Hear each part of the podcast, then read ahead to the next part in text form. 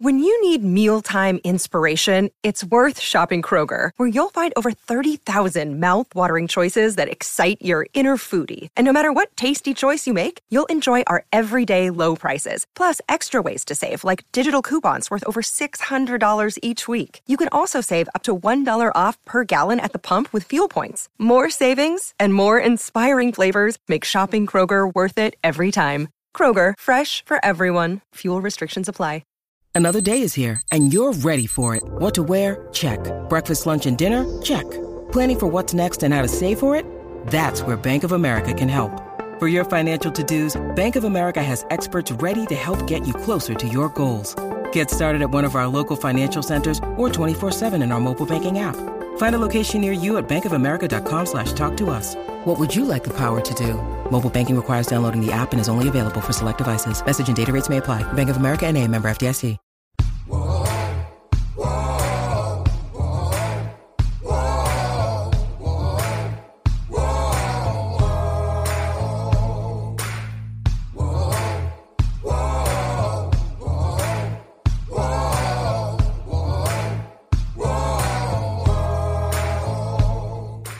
Everybody. This is Hondo Carpenter from Sports Illustrated's Fan Nation Las Vegas Raiders Insider podcast, joined by my good buddy, the editor and publisher of the spun.com, the great Matt Hladik joins us as he does each and every week. Matt, let's get right into it.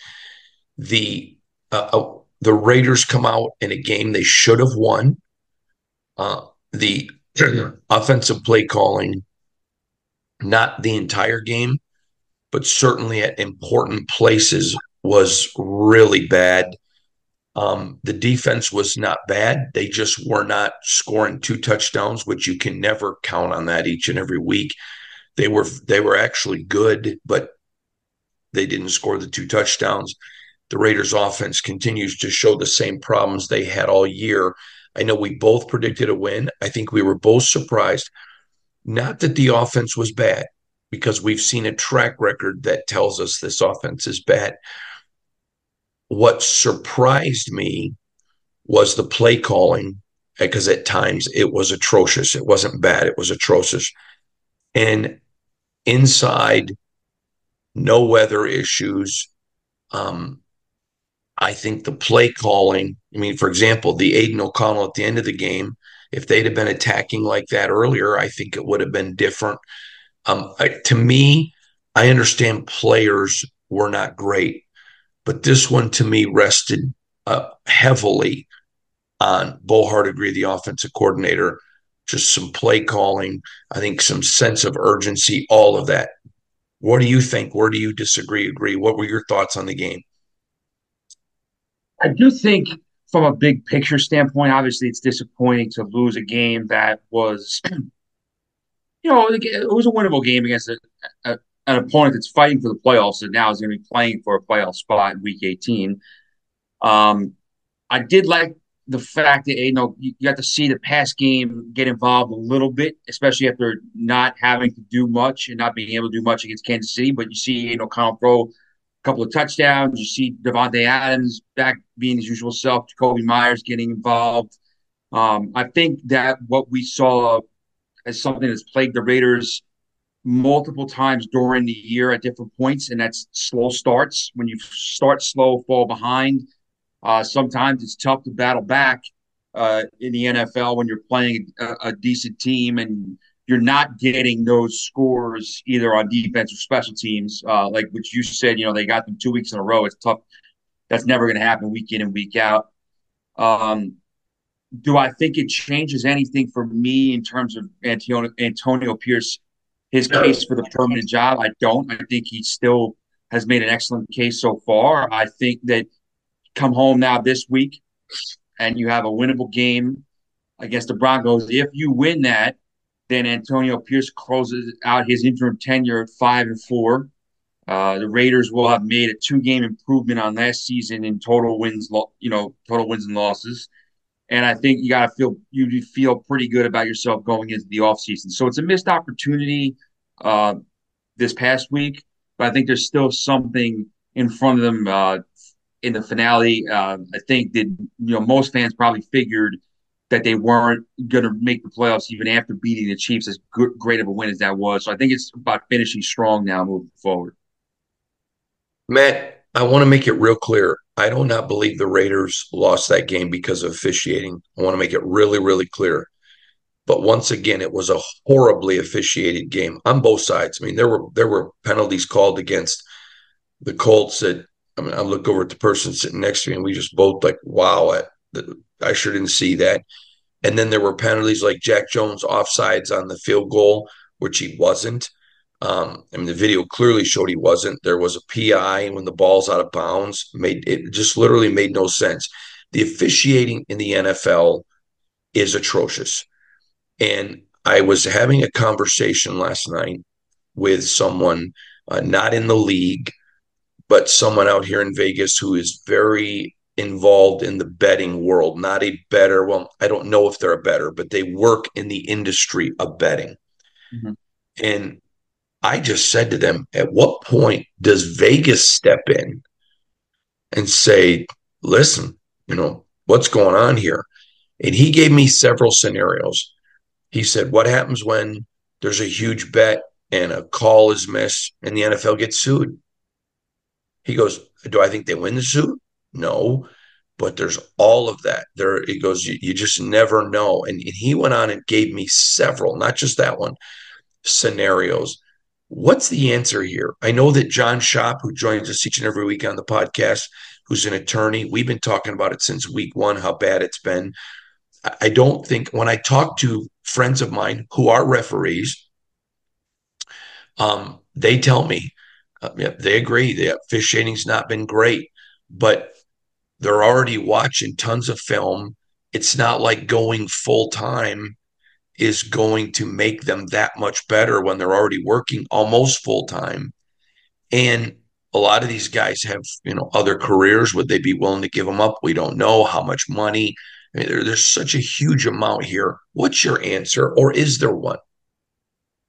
It's a it's a great question. It's a tough question, and it's a necessary question because here's the thing: it seems like, and listen, anytime there's a missed call anywhere, you know, there's going to be, you know, Twitter's going to blow up or things like that. That's just the way that the sports world works. Um, and there's always going to be fans complaining about officiating after games because fans are in the heat of the moment and passion are going to think about mm-hmm. that time something happened.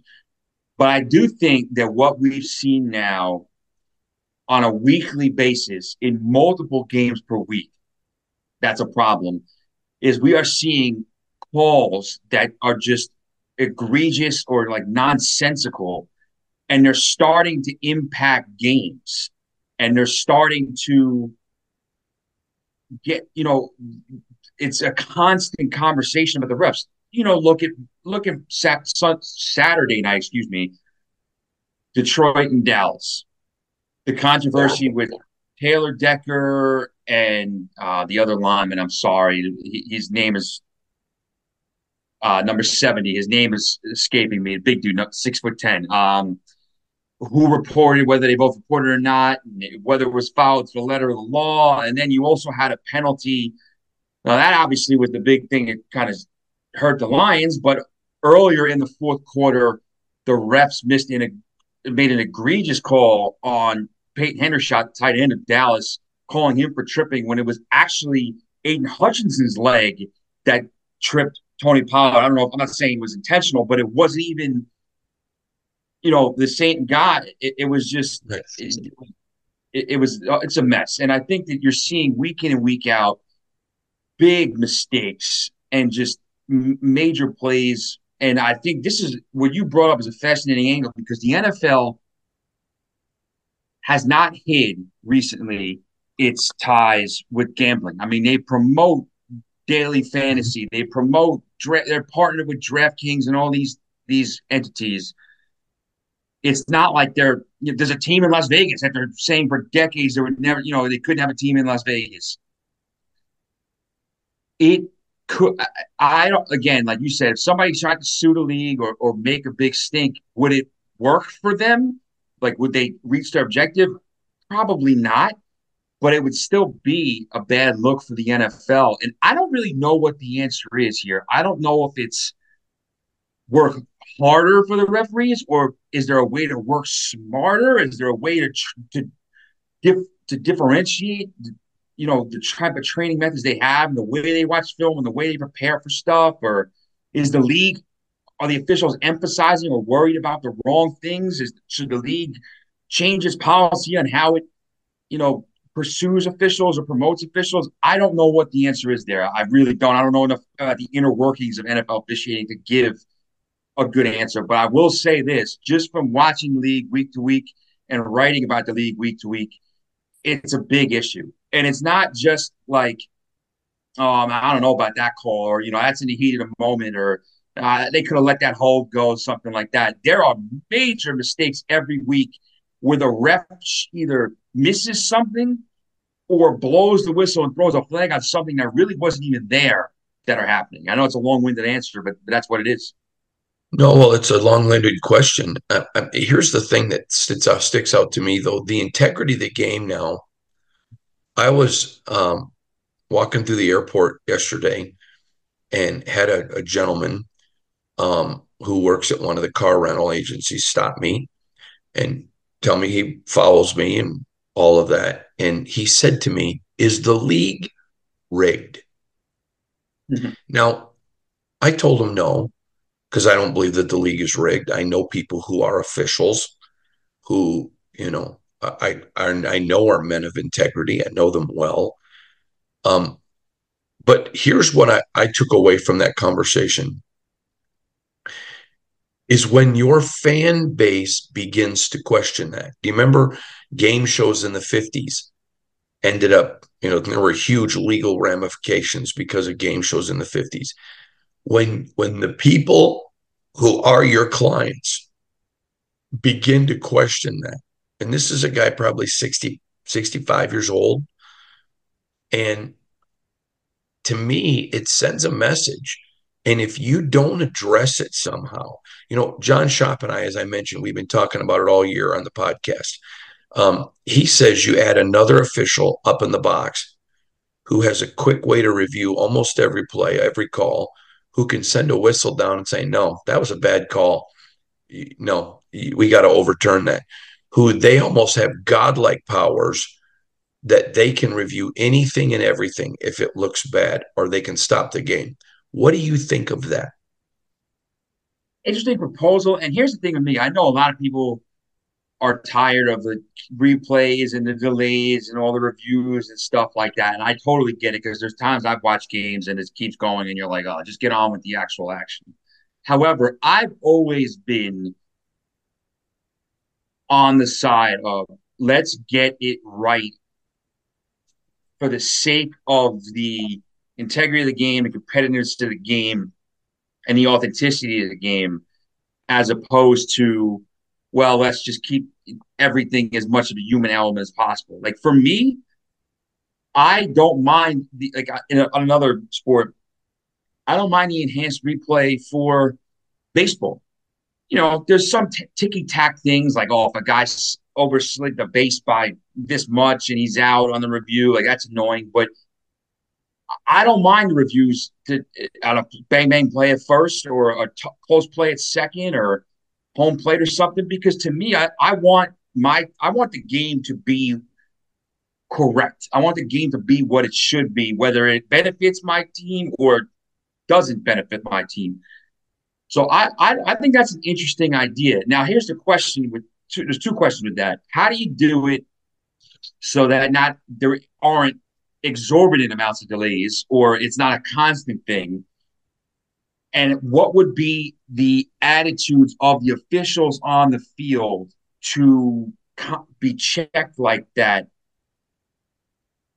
you know for for judgment calls. Uh, uh, not and not just judgment call like okay like a, a close you know a fumble or review every score and turnover because that's already done and that makes sense. Because sometimes there's a bang bang play in the moment you it's it's so close the, the point of the football might hit the ground and the guy calls it complete or things like that, you know, and you need review. But if a if the ref is buzzing down and saying no, that offsides call was in, incorrect or no, the player lined up the right way or things like that. Do the refs on the field feel like they're being targeted or feel as if it, it shows them up at all? That's something that you would have to wonder about. So uh, two, it's interesting idea, quick, though. Two quick things addressing that. So my friends who are ref, refs, I've asked them, and they said anything that gets the game better, we hate it when there's a controversial call. Right. And right. they go, so uh, one guy specifically said to me, who refs at a position that is quite often under controversy. He has not been this year, but has been under controversy.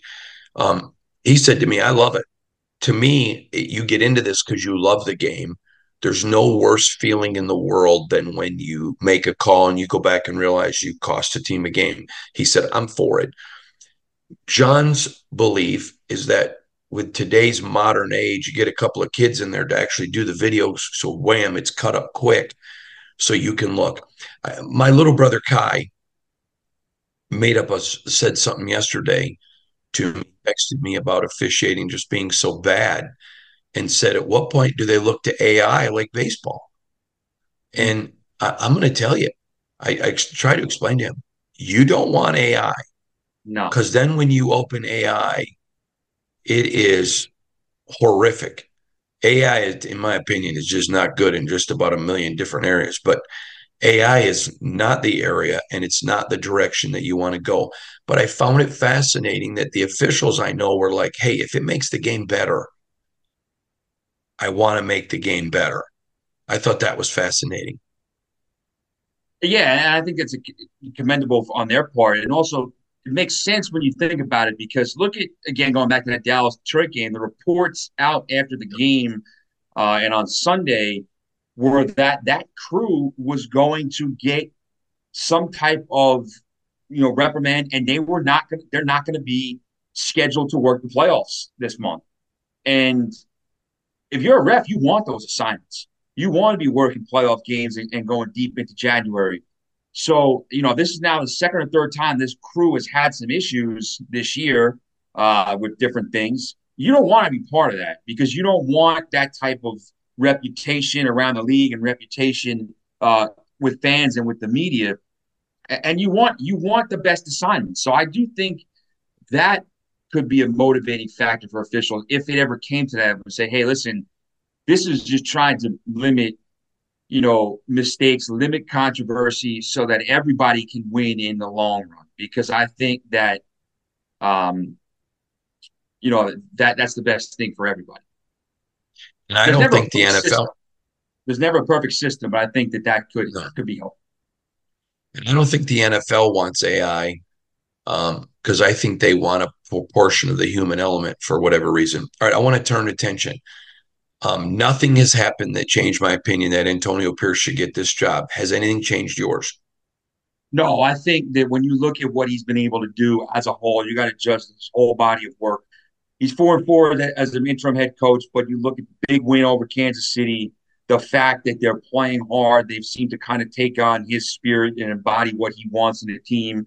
Um, so many teams, you know, could quit after you know they were five and five, lost three tough games in a row. They didn't. They come out and blow out a team that did quit in the Chargers, and then beat the team that's been the class of the division for the last eight years, almost a decade.